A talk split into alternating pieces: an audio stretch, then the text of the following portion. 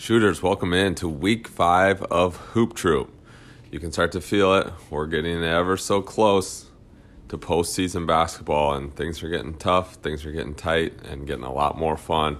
And we dive into all of that. We talk with uh, Coach Larson and Coach Betts about preparing for the postseason and being able to make a run and some adjustments you can do on the sidelines and in practice. Uh, it was a lot of fun kind of picking those guys' brains a little bit. And then, as always, we get into big games of the week, uh, which everyone took in across the state, and preview this week and what's to come. We appreciate you listening. As always, shoot or shoot. You can't guard me in the paint, I'm an artist. See, I hustle on the flow, call me Rick Ross. See the get it jumping like a tip off. I play hard till I hit a rep, blow the whistle. I'm a player, but my game be so official. Shooters, welcome back. We have another episode of the Hoop Troop. Got the troopers with me. I'm excited to get things going. Uh, a lot of basketball to talk about. We're getting down to crunch time here uh, as we get even later in the year. Adam, what's good, man? How's this going your way tonight? We're good. As you said, crunch time, getting closer to state tournament time. Uh, we are almost, uh, well, maybe a couple weeks away from March, but it's getting there. So excited to uh, hear about some of these games from last week and some of these upcoming games that are getting more and more important here with the, with uh with all the troopers here. And a big week too. I feel like this um, a lot of those snow games were somewhere around the schedule this time of year. So we have quite a few teams that end up getting three games this week, which we'll touch on a few as we go through. Um, but one of the things that uh, you start to kind of take a look at, we talked a little bit last week, uh, tightening up the rosters here a little bit as we get a little bit further down the road and closer to tournament time. But another one is late game situations um, and how important how important those are to a team's and a team's success. And so I want to touch a little bit on those. You know, this kind of more specifically driven towards um, Coach Larson and Coach Betts. Um, late game situations. You know, we only have so many time, so many hours in the gym with these guys. How do you prepare for them? Um, what do you see as maybe some advantages or no brainers that uh, you might be instilling or giving advice to young coaches that are are looking for feedback on late game situations? And Coach Larson, we'll start with you. Um, what are some ideas that you have that have been floating around? Well, you know, the initial thing when we started chatting about this um, that came to my mind, I think the number one thing that kind of is a X factor in big games down the stretch is the ability to inbound the ball um, in late game situations. And sometimes you take that for granted. And when the speed of play intensifies at the tournament and the nerves intensify, you're not just going to pop out and get open probably. And so you got to have some ideas out there. Uh, um, and so we, I, I, don't know, I've just thought about that a lot. I, I will tell you, my last couple of years, this kind of became in vogue. And I will tell you, um, I don't know why every coach after a make made basket does not have what I call the football play in, and um, you know where all five guys line up out of bounds, and then you can have them basically run different routes and then get it to whichever guy you want to shoot your free throws, right, or get into your press breaker. Um, so I, I've thought a lot about that, and my biggest question is, how do you always defend if if you're trying to to pressure you know, and not let him inbounds the ball. You always defend by getting between you and the basketball, right? Your man in the basketball. We all agree. Yeah. And so if they allow us within the rules to do something that the defender can't get between us, I just think we had such an advantage because it's not like the defender's going to jump inside of you as soon as you you go. And so, you know, I just think that's one really great way to do it maybe have a home run play out of it where you can go get yourself a layup so you don't even have to shoot free throws. But we were just talking, and I know Coach Betts and I were, were talking about it that this is the time of the year that you want to really concentrate on some of those things um, because they're going to be the difference between finishing out wins and getting losses. And, you know, you can play a whole game. It, it's kind of to me like the NFL when you sit there and watch and they they don't know how to manage the clock in the last two minutes. You play that whole game, and then you're not ready to actually have put some thought into how you're going to win at the end. Yeah, I agree. It comes down uh, to the end, obviously making a play and then preparing, and you know that IQ is it's hard because some kids just have it. Um, you don't have to spend a ton of time on it, and other groups of kids, you, you know, you feel like you that's all you're doing. Um, and so another thing, and, and Tom, that you brought up too, is is is hand signals. um, and, and making some adjustments out there. But what what other situations or um, things this time of year uh, do you remember really kind of trying to nail down? Well, again, you have to be able to do it without timeouts.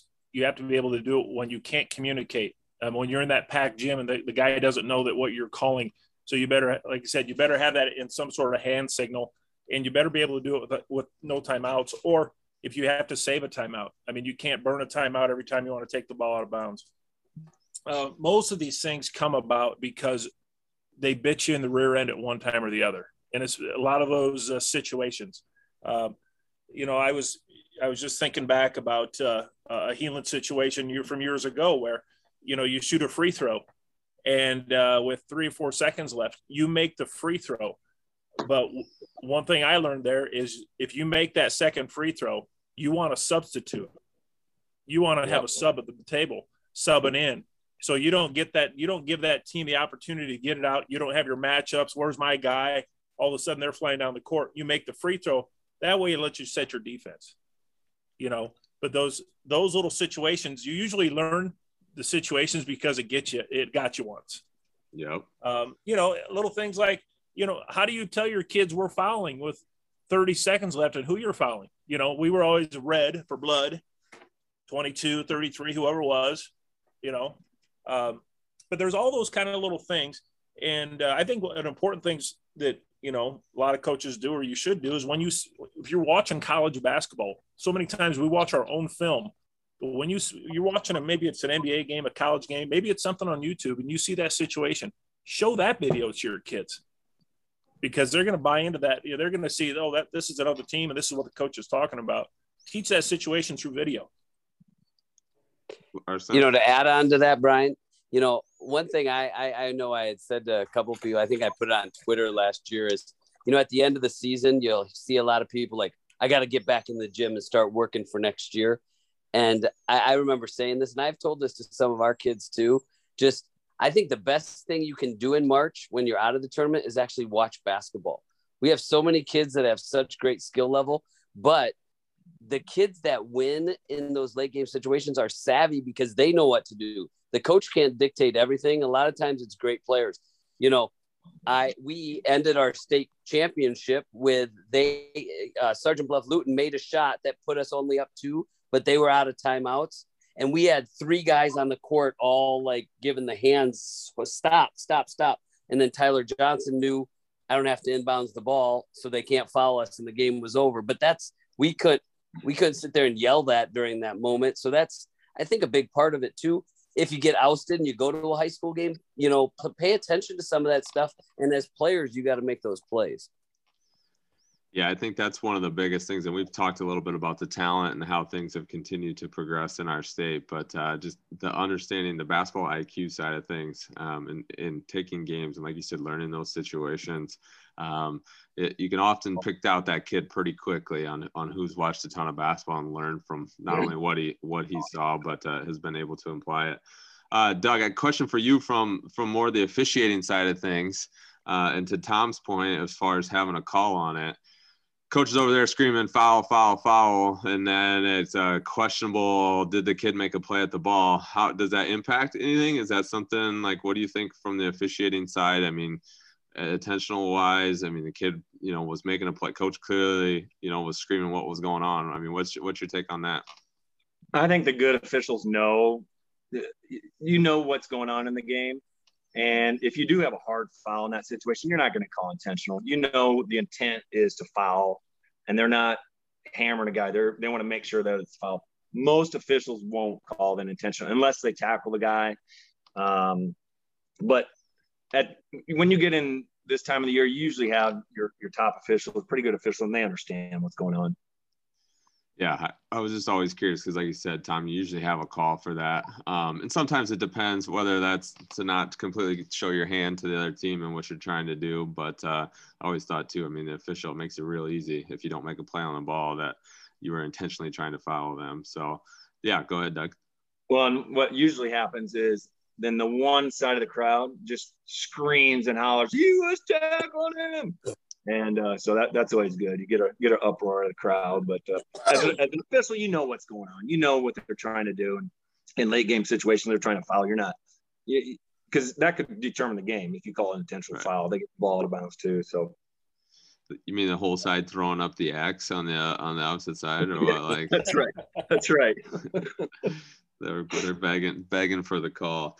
Um, one more thing before we get to the games. Uh, you know, we kind of start to uh, honestly, and sometimes I feel like almost outthink ourselves and out prepare a little bit, but uh, you start to see some changes, especially second time around.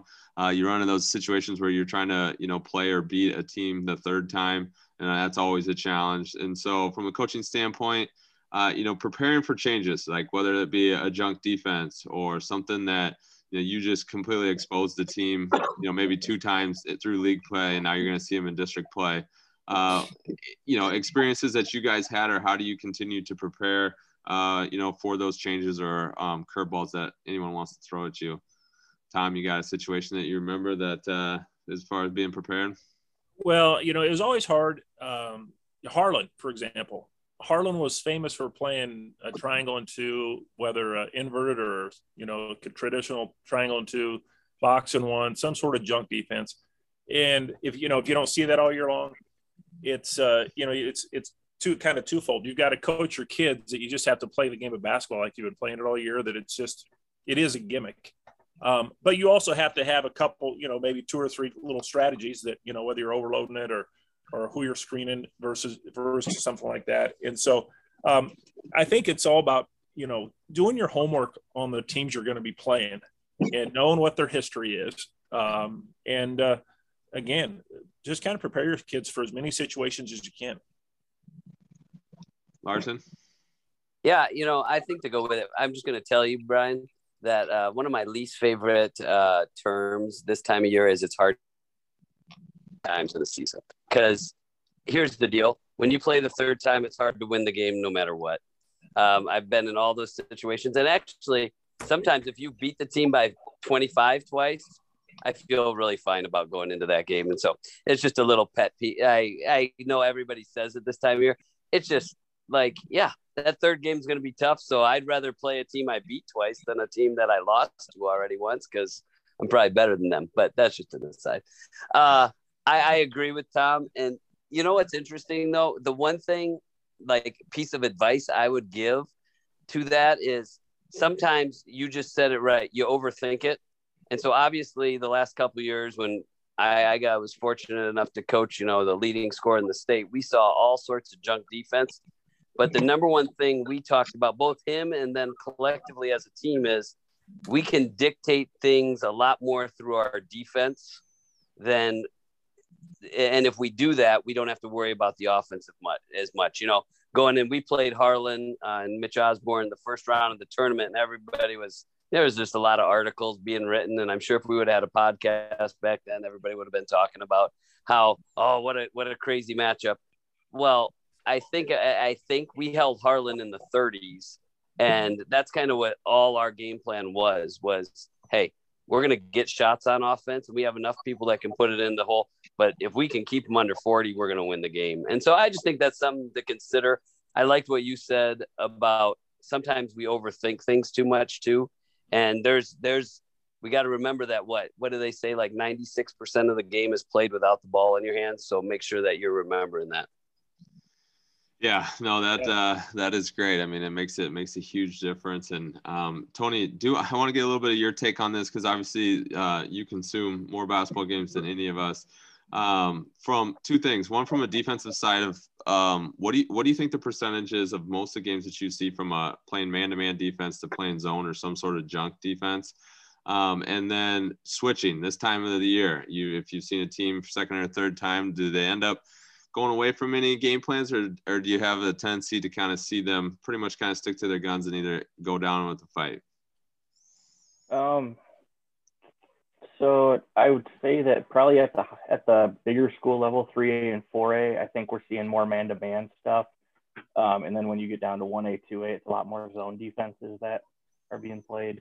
Um, and in terms of, of seeing teams multiple times in a year, um, I haven't done much of that because I'm trying to see as many teams as possible. Um, but generally, uh, I think teams pretty much stick to what they know, um, unless, as Chris mentioned, you're seeing a team for the third time and they know your tendencies and stuff, I don't think there's really much need to, to switch stuff up. Yeah, no, it's always it's always interesting. Like I said, just being able to who makes adjustments and like I said, who tries to outthink themselves a little bit and who just sticks uh, with what we've done. And you know, we had that conversation earlier when the inbounds. Like, do you stick with man or do you switch to a zone depending on what the situation is? If you haven't worked on it, you know, how quickly can these kids respond to uh, uh, what you draw up on the whiteboard? And so it's always interesting this time of year because every one of those plays, every one of those possessions, whether it's the end of the quarter, end of the half, end of the game, that's going to matter. Uh, Doug, something to add there? Yeah, I'm just curious. Um, Coach Larson and Betts, do you hold plays back like for this time of the year or tournament play or have different specials or or I'm just curious, you know, because everybody watches film, they probably watch every single game. Do you come up with different offensive plays or maybe you know a junk defense or that type of thing? I'm just kind of curious what you guys do or have done or did. I'll go first. Yeah, go for it. Um, you know, I I never I played junk defense one time. and it backfired as I watched Clayton Vetty after about a minute and a half offense get a lob dunk over us in the state finals as we were trying to box and want him. And that was I looked I looked at the assistant coach Bob Gary who talked me into the junk defense and then I hit him. it was downhill after that. Um, but but you know, uh, I think we always we always had an out of bounds under that we, you know, if there's under two seconds left that we didn't run all year, and maybe a side out with the ball, same situation that we that we, you know, that we tried to hold back. We practice it all the time, but we didn't want it to be on video, and uh, but not a lot. I mean, I think you still have to go. You have to win with what got you there, but for that situation with with just a little bit of time on the yeah. clock, maybe something. Yeah. Hey, hold on, real quick. Guys. Hold on, I yeah. gotta ask Tom. So, Tom, that that Waverly team, yeah. Um, what was the point guard's name? Without on, on, on Waverly. On, on, Waverly's team? Yeah. I don't know. That... I still got Clayton Vet. Was it? It wasn't a little redheaded kid. Yeah, it wasn't. That was later. No, that was no, we, that was two us. years later. Okay. Yeah, they beat us.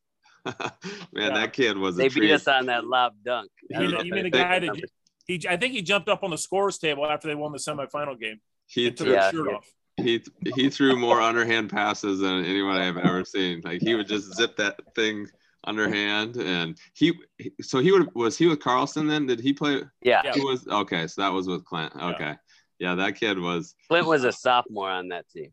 Okay, that that kid was. I mean, at the same time, entertaining, fun to watch, but man, yeah. uh, Coach Staggy, I don't know how. Well, that's probably why he doesn't have any hair anymore, I guess. But uh, all right, Larson, what uh, what do you got for us? Well, I I was just going to tell you guys, first of all, Coach Betts is very modest because he could have brought up situations where he killed, like uh, when uh, we got to play each other in the in the finals, and I believe it was Tanner Ferguson came out and hit four threes in the first quarter because we tried to play some junk defense on him, and they blew us out. I still think it might be the most lopsided championship game, unfortunately. So uh, you're you're a very kind man, Coach Betts. But hey, Lars, uh, Lars, I have to apologize. I didn't realize it at the time, but we, you know, we never we, we had lost a few times. We never won it. And I went back and looked, and I think we were up by like 30 with three minutes left, and I still had my starters in. Because I, oh. I, just I wasn't sure. I just, just wasn't sure, sure, we were going to get it done. We could score in bunches. Never doubt. It was kind of sad though. Remember we played that game. We played in the summer that year, and it was like a great game. And they still beat us in the summer, but like just wasn't our best. You know, yeah. Anyways, so I think so. Sometimes though, you got to be careful with those junk defenses because then you can really set up other people to be heroes though too. And uh, you know, and, and, when it comes down to it, you just can. I don't know. It's really interesting uh, those junk defenses. But then in terms of saving stuff, the only thing I would caution people, I know a lot of people talk about that save some stuff. One thing that's really hard though is everything looks great five on zero oh, or in practice against your JV team. And so you save this and think, oh, this is really going to work. And if you've never run it in a game, I've I just found when I did that, then oftentimes I have to at least run it a little bit throughout the season. So maybe you don't run it as much, but you don't know how teams are going to defend it and how it's going to work in live action until you actually put it in the game. So that's just a little something to think about. Yeah. So, so to that point, then, how often late game situation, you know, you need a bucket? Is it something rarely, if, if ever, you're drawing something up on the whiteboard that you haven't ran or feel comfortable with? I I don't think I ever did that. Um, I, I always said, and, and Coach Betts, I'd be interested to know. You know, me and him uh, both got to coach so many great players. I always just wanted to have have stuff that I could make sure to get the ball in my best players' hands, or have something where they could create, and we had our best shooter, so that you know we put them in good space. Because in those games, it's just really hard to execute, and so you got to let your players go play. Is what I always thought. Well, and this is um, you know, you, you, usually what you do in practice is you work through this stuff, but you're working through it with your top five, six guys, maybe. Well, we were right. in the state semifinals against Assumption one year, and uh, we'd fouled out everybody except for Zach McCabe, and we had literally uh, numbers seven, eight, nine, and ten in there with him. And we and Alex Malloy, who was a great player, we he had to foul the point guard just so we could put him at the line. He fouls out, so now I got to draw something up because I guarantee I'd never run through this with these guys. and, and guess who? And guess who they're going to take away? They're going to take away the McCabe kid. Yep. So we we run a little America's play, try to slip a screen. It's wide open. We don't get it. We we kick it in anyway. Shane Gray's a little five foot four freshman hits a floater with a second. I remember that. Out. Yeah. But uh, yeah, you know, you think you're running through this stuff with your starters, but at the end of the game, a lot of times those guys aren't there. Yeah, that's interesting. You gotta you got to be able to adapt. So yeah. well, well, good guys. Love uh, love a little coaches roundtable here to start tonight. Um, let's dive in a little bit of this past week. We we kind of led into it uh, earlier with the intro. A lot of big games, um, a lot of things going on. Um, if you guys can try to pinpoint some stuff in 3A for me as we're going through, I would appreciate it because I don't know if anybody knows what's going on in 3A anymore. Um, except for I guarantee that Doug's got a new state champion that he's got pinned down there. So we'll get to that. But uh, game of the week, uh, Lewis Central is on your big board up your way, Tom. Uh, big week for them, and uh, unfortunately not all good. And so uh, take us through uh, what uh, was going on up in your corner this week. Well, I was kind of keeping an eye on down south because Harlan, uh, you know, the, the, they were having the seating meeting. I know tonight, and you know, Harlan's had a nice year, but then boy, they had a rough week. You know, losing at Winterset. Uh, big game was at Lewis Central Friday, a rematch of Lewis Central and Harlan, and Lewis Central got that win, 53 to 43. Uh, unfortunately, they followed it up the next night. last night, uh, it uh, down at the uh, no the guy with the big arena in Council Bluffs, and they lost Elkhorn North by about 20. And so uh, that substate is just crazy. I mean, it's uh, I think there are six, five, five or six teams that could come out of that substate in 3A. I don't think anybody's stepping up and saying it's theirs. Uh, so that was kind of the game I was looking at going into it. Uh, but I think a, a sneaky team um, in Substate One that uh, had a nice win this week was Storm Lake. Storm Lake uh, beat Estherville Lincoln Central 656 49. ELC's had a heck of a year. And Storm Lake has just been kind of hanging in the weeds a little bit, but they're playing well, uh, 10 and 7. And again, another three substate one that's uh, wide open. Yeah, uh, you know, when I look at that substate, Storm Lake, Spencer, and I, we keep talking about these guys. Um, Sergeant Bluff Luton, Adam, Adam Vanderscaff pulled out another one out of his hat this week against Heelan and got revenge on the Crusaders uh, at Heelan. And so with with Adam, he just he you know we talked about adjustments from game one to game two. He made great adjustments against Crusaders, and and he he uh he's got his guys playing. So it's it's three A is a serious flip of the coin.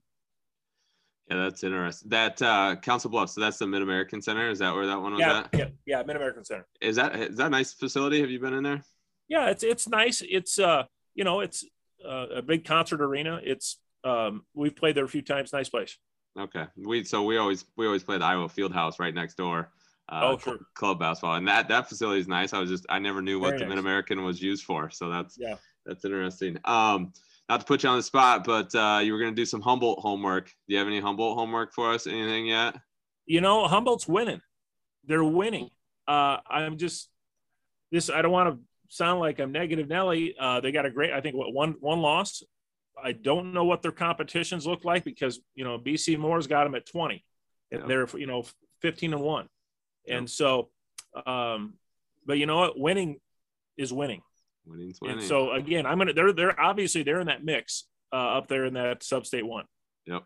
No, that's why that'll be interesting. We'll uh, uh, st- stay tuned on that one. That's for sure. Yes. We'll keep an eye on the Wildcats. Um, all right, Tony, what uh, what'd you have over your way? Let's go take a take a trip all the way across the other side, eastern side of the state. Uh, what did you take in this week? Yeah, so it was a 1A heavy week for me. Um, before I dive into my game of the week, though, I wanted to touch on a game that I brought up last week to keep an eye on. Uh, Grandview Christian beat AHSTW by just five on Monday night, uh, 72 to 67. I had those two teams uh, ranked number one and two in 1A heading into that game. And I think a lot of people around the state have maybe kind of assumed that Grandview is just going to blow through 1A competition when they get to Des Moines. And I'm not sure that that's the case. Um, they struggled with turnovers in that game against AHSTW. Um, and free throw shooting was a problem for them last year, and it was a problem for them in that game. So it, those are two things that you certainly can't have um, in Des Moines come March. So let's keep an eye on that moving forward. Um, my game of the week was down in New Sharon at North Mahaska High School. Um, the Warhawks played against Montezuma in a big rivalry game. Uh, Montezuma came away with the win 57 to 50. Um, Trey Shear's younger brother Mason, talented junior guard for the Braves, had uh, 22 points in that game, and their big guy Eddie Eddie Burgess, who's a absolute freak on the football field, uh, is a big force for the for the Braves in the paint. Uh, I think he had 16 rebounds in that game. Um, North Mahaska is a really nice team that's going to make a lot of noise next year. I think um, four of their five starters are juniors, and then their top kid off the bench is a sophomore. So putting together a really nice season this year and should be even better next year. Uh, and then one more 1A game wanted to touch on quick was North Linn um, pounded Lisbon on Thursday night uh, by 25. Jumped out to an 18 point lead in the first quarter against a really good Lisbon team and just looked like they were on just a completely different playing field. Um, so that's the type of team that could give Grandview some problems at state because of their up tempo pressure style that could force uh, force Grandview's guards into some turnovers and easy points. I like it. They're they they need to be sending some DMs to uh, at Chris Larson and um, get, get get some messages out that we're within five of your boys. So well, good. That's great. Uh, Doug, what do you got for us? Some more Pella action down that way? Yeah, I actually, uh, I pulled a Tony Rowe this week. I did. Uh, I had three games in three days. So I was uh, Thursday. I went up to your um, neck of the woods Betts. I went to Dakota Valley. Oh my!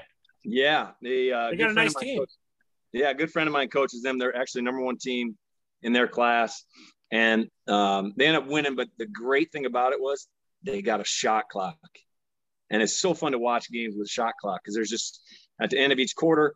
Um, and in the game, if you have a five, six, seven point game, they play it out. There's no fouling. They just they just continue to play it out. So took that in on Thursday. Friday had a big one. Peace. Uh, Pella played DCG. Um, great game as always. Um, came down to the wire. Actually went to overtime. Um, and I actually tweeted out with about a minute left in the game. There was a timeout, and I tweeted, "Who's going to make the big shot?" And sure enough, uh, the Jones kid, Jackson Jones, I believe mm-hmm. his name, running kid, driving in, dished it out to him, huge three pointer, tied it up. Um, ended up going to overtime, and then uh, DCG kind of pulled away a little bit in overtime. But that was a fun game. Uh, atmosphere was great. DCG brought a huge fan base, so um, that was fun. Uh, and then on Saturday, we went to over to Pella Christian. They played Van Meter. Think that was probably six and eight, maybe as far as rankings, something like that. Um, Pella Christian pulled away late. In that game, I probably saw the best dunk I've seen all year. Um, kid Aiden Netton, six three guard, about 30, uh, it was probably three minutes left in the game, got a fast break, dunked right on a kid. I, I got me out of my seat, actually. and that doesn't happen too often, but um, that was my dunk of the year. But Pella Christian ended up winning by four, I believe, four or five. Um, and I got one more game. Can I, can I squeeze more, one more game in? Yep, do it. um, New London uh, actually played New London first episode. I, that, was, that was my team to watch, right? they're 18 and one. They beat Winfield Mount Union to win their uh, win their conference. So that's uh, I'm still looking out for my for my boys down there. Good, good. I like it. A lot, a lot of hoops uh, for you today. Before we go to Larson, um, just because I, I, pulled up and was looking at thing. Uh, Tony, have you not, have you seen Lake Mills or know anything about uh, Lake Mills? I, I we have this northern part of the state that I feel a little isolated, secluded from, and being from that, I feel a little bad. But anything about Lake Mills that you can enlighten us on? Yeah, I wanted to touch on Lake Mills last week, but we got so heavy into the sub-state stuff that I wouldn't wasn't able to do that. Um, so Kyle Menke's got a really strong program up there. I think they're one of only two teams in 1A to be top 10 in scoring offense and scoring defense. Um, and I think they're kind of getting overlooked because, you know, the last two years they've gone down to Des Moines with high expectations and then lost in the first round. But those losses were, were to the eventual state champions. It was Wapsie Valley in 2019, Montezuma last year. Um, so 19 and 0 have a a big kid named Wyatt Helming, who's about six five, six six, um, versatile on both ends of the floor, can score inside and out, good defender. And then they've got a kid named uh, Bennett Berger, who's a really solid point guard, uh, about a seven to one assist to turnover ratio. So they're they're a team that can put it in the bucket and, and prevent teams from scoring. So I think they're a team that might be going a little overlooked there in 1A and probably exactly how they like it. I, I would imagine right now, and just let us fly under the radar and go make some noise uh, when we get to Des Moines. So good. No, I uh, appreciate that. All right, Larson, what do you game of the week? What were you taking in this week? No, I love that. I, I remembered watching Lake Mills last year. That was a good call on on you. Good find. Uh, I just was going to touch on a couple things that we talked about last week. Uh, Van Meter and Des Moines Christian played, and uh, Des Moines Christian got them back this time. And so I think they're going to probably, it looks like, end up splitting that conference title, both uh, losing to each other once. Um, but two really good teams that, that we're going to keep an eye on that are going to make a lot of noise. Now, interestingly, Doug also talked about that um, Van Meter then later in the week got beat by uh, Pella Christian who is matched up in Des Moines Christian substate if they should both make it that far. So um, those I think are just really three of the really good two A schools in in the area. And then I guess that my kind of team of the week that I was really keeping an eye on. God, three A is such a I don't know. There are so many good teams. I just don't know who's great yet. And uh, I know Doug talked about the, the, the big showdown in Little Hawkeye with uh, DCG getting out of there with a win. But um, also, um, I just keep Winterset got three big wins this week. They beat Harlan, and then they uh, beat North Polk, who you know we know how good they they have been this year, and uh, they kind of hit the skids, but not so much against them. They're just losing close games to other teams. Um, so Winterset won three games. They also beat Des Moines East, so they stepped up and played a 4A team and beat them by about 20.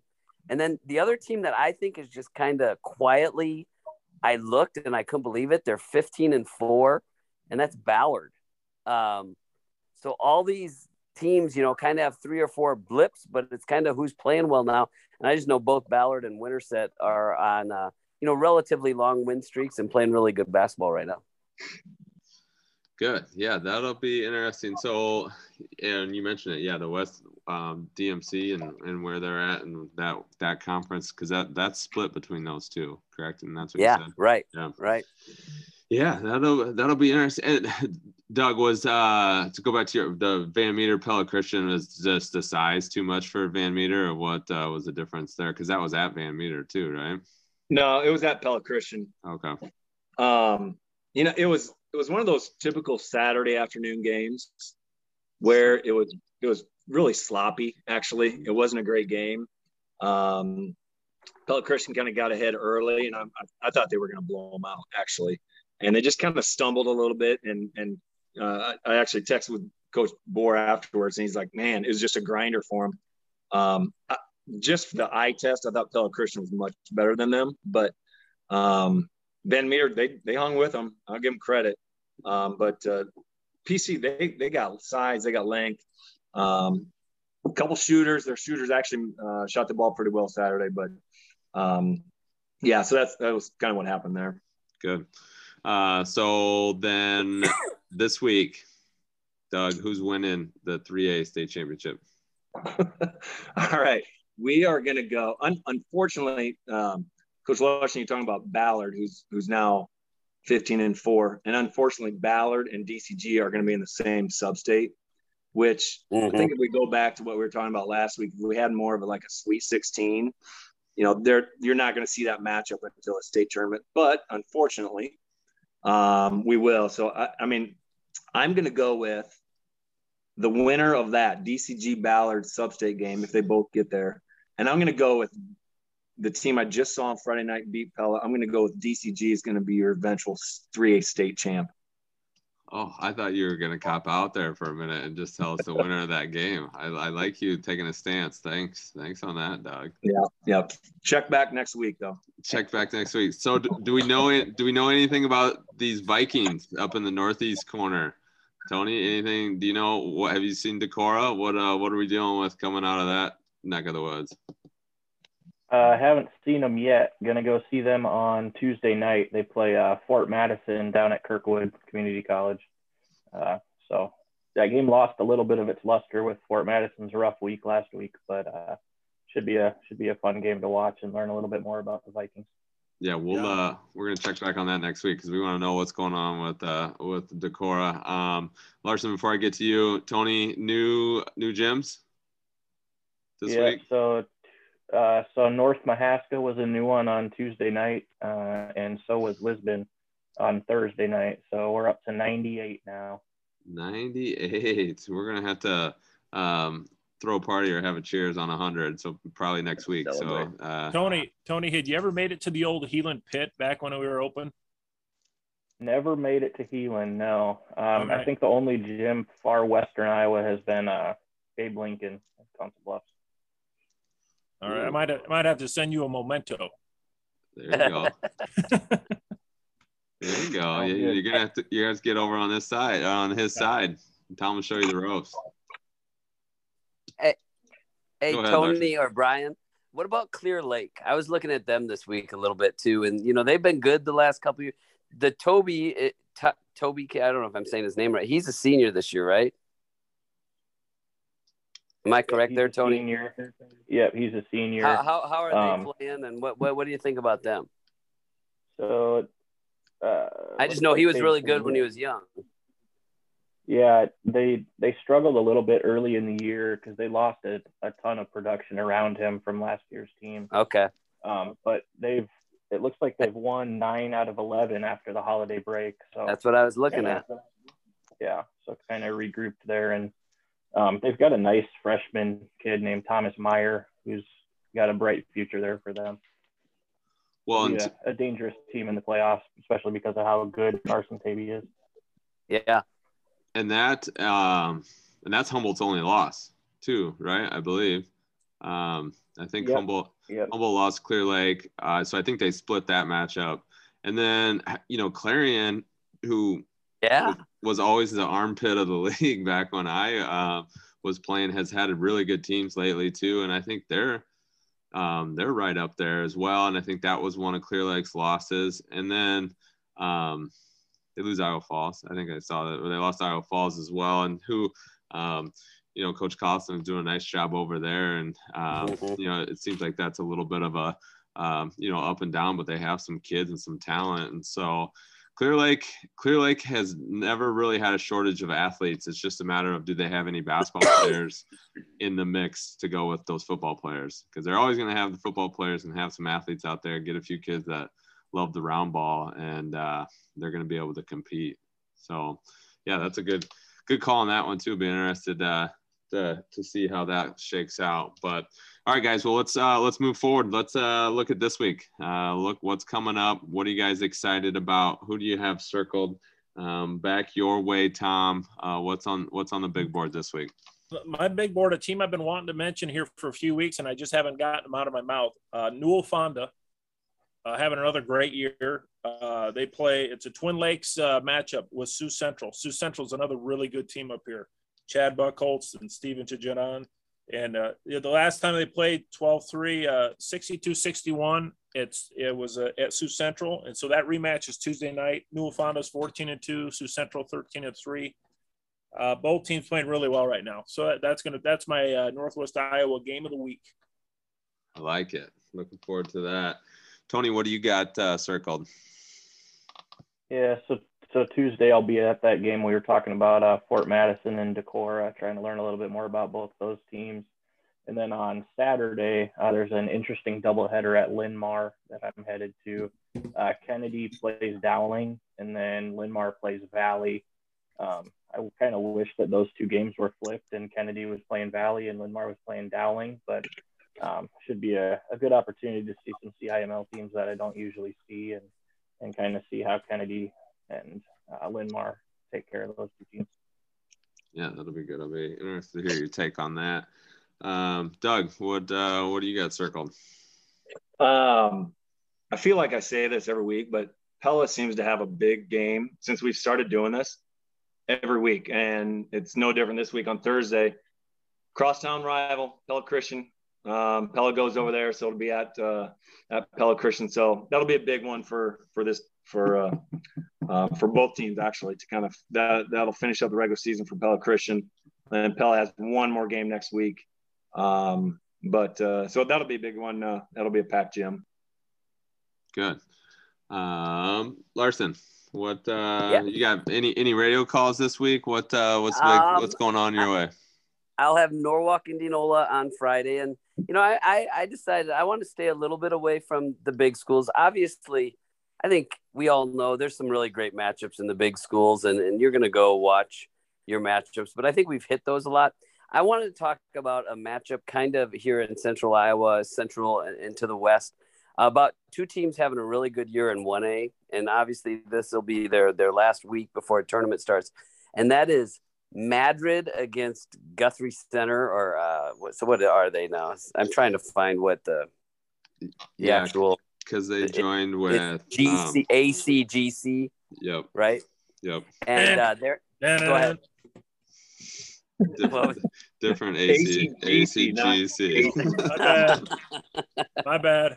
It's Tom's birthday. We got to give him a little, you know, little grace uh, here. Love it. He's he's in, in a different mode, but uh, uh, both of those teams are on, you know, substantial win streaks, about seven, eight game win streaks.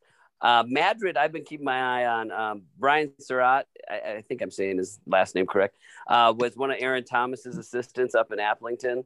And uh, he came down and took this Madrid job. And they have really been uh, coming along. And uh, I, I, just know I, I kind of have just keep kept an eye on him. He used to, I, we just kind of cross paths. And then I looked and they played this game um, with ACGC this week, and they both have 16 wins, I think, on the season. So big, big game for them. And uh, just wanted to kind of shout out a couple smaller schools that are having great seasons.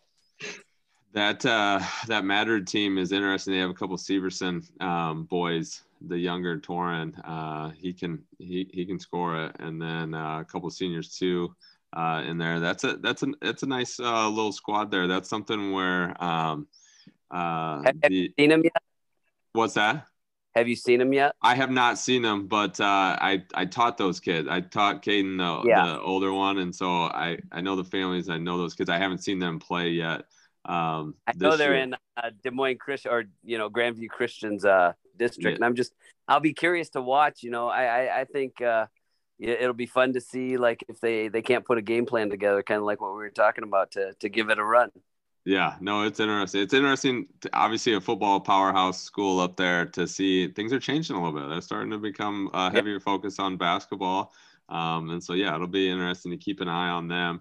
Um, uh, so for my game actually i'm just going to lean on tony. I want to know what your take is going to be with um, washington and williamsburg. Is that tomorrow any any insight on either one of those teams over towards your side? That is tomorrow. Yeah. Um, I I give a lot of credit to Williamsburg. Um, they've been stepping up in in class in a lot of their non-conference games this year. Um, to prepare them well for postseason play. Uh, they've got a really nice sophomore wing named Derek Weiskopf, um, who's getting a lot of uh, Division One football interest also. And Washington's just got a really nice team. Uh, Washington should probably take that one just because they they're deeper and more athletic than Williamsburg, but that that should be a fun game. Yeah, that's uh, I really knew nothing or had heard much about Washington. So uh, obviously, like you said, probably should take care of business um, stepping down. But uh, Williamsburg, you know, ha- has had a nice season over there as well. So I'll be interested to see how that goes. Doug, uh, do you have something else too? Sorry, we kind of kind of jumped over you there. Oh no, I just at Madrid, I just saw they were look like their top two, top three kids. Two of them are freshmen. So uh, you might, as I'm sure Tony, you know who who those guys are. Yeah, they. Uh, I was gonna say they've they've like I said they're kind of changing the page or turning the page a little bit up there. Those kids are getting more and more invested um, in in the round ball. And Larson, to your point too, that's you know credit on on what the coaches have done. They've had actually some good you know young coaches. Um, the last you know really the last three up there um, have been pretty devoted uh, towards making the change and you know buying in and getting in the gym and I know that those kids are are buying it and loving it and they're starting to see the results so that'll be a team team to keep their eye, keep an eye on as well um, as we move forward so all right boys anything uh, anything else pressing um, Tom what do you got you got uh, some birthday shout outs, anything that we need to well, add? I got, you know, I always got a couple shout outs. Yeah. I do want to just uh, give an update. Uh, Western Christian keeps rolling up here. Uh, they went up to the Pentagon yesterday and beat uh, Minneapolis North 68 to 50. I saw them last weekend. They are clicking and clacking. Um, and then two shout outs. Dave Irwin Le Mars got his 300th win this week, and Raz Vanderledi's got his 250th win. Two good dudes. I, I saw that Raz uh, graphic everywhere. It felt like on Twitter. That was uh, quite the deal. How I mean, he got well, the he Nike has, he sponsorship mar- in there. He's got Raz has his own team. marketing department. Come on now. I was like, I man, can, I can say that to him. I, I wasn't sure if that was 250 college wins or if this was high school wins. I mean, it looked pretty professional up there. He was he was counting Hayworth Hoops League too. Jeez. But uh, no, and Dave Irwin got his 300th win at Le Mars, uh, became the school's all-time uh, winning uh, winningest coach. That's great. That's great. All right, uh, before we get out of here, Larson, you you have any um, any guys that are you know to be playing um, or wrestling uh, at the wrestling championship, and then turn around and playing down at the well two weeks later, or Ooh, any cool stories? Wow, we got it. That that's a good. I got to look into it. Obviously, we talked about the the Ballard Crow Crow kid, and then I got a couple shoot because a couple people reached out to me and reminded me of things. Um, Tony knows the kid from he's up north, right? Who's really really good. He placed last year, and I think he's a thousand point scorer too. Right, the the guy who's going to Iowa. Yeah, Aaron Graves from Southeast Valley, uh, going to Iowa to play football. Good wrestler, good basketball player too. That's that's just crazy. You'll have to you'll have to do a little more homework with on that one and keep your eye on it for us, Larson, so we can yeah circle back to what those guys got going on. Um, Adam, anything to add here before we uh, get out? Just taking this all in over there, just sponge. Just sponge over here. Uh, one more shout out for total wins. Um, your friend and um, Shooter's Touch guest, um, Noel McLaughlin, I believe, got 200 this weekend, Last weekend. So congrats to, congrats hey, to Coach. I, did, I um, that one. Holy another cow. good guy.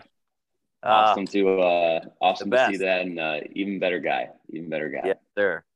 Oh man, Larson, I feel bad. We both missed that one. I know. That's, that's a good I, catch by Adam. Let Jeez. me tell you, he'll let us know about it. So that's the good thing. He he won't hold back. So that's that's all right. That's what we want. That's what that's what we're here. We're here for it.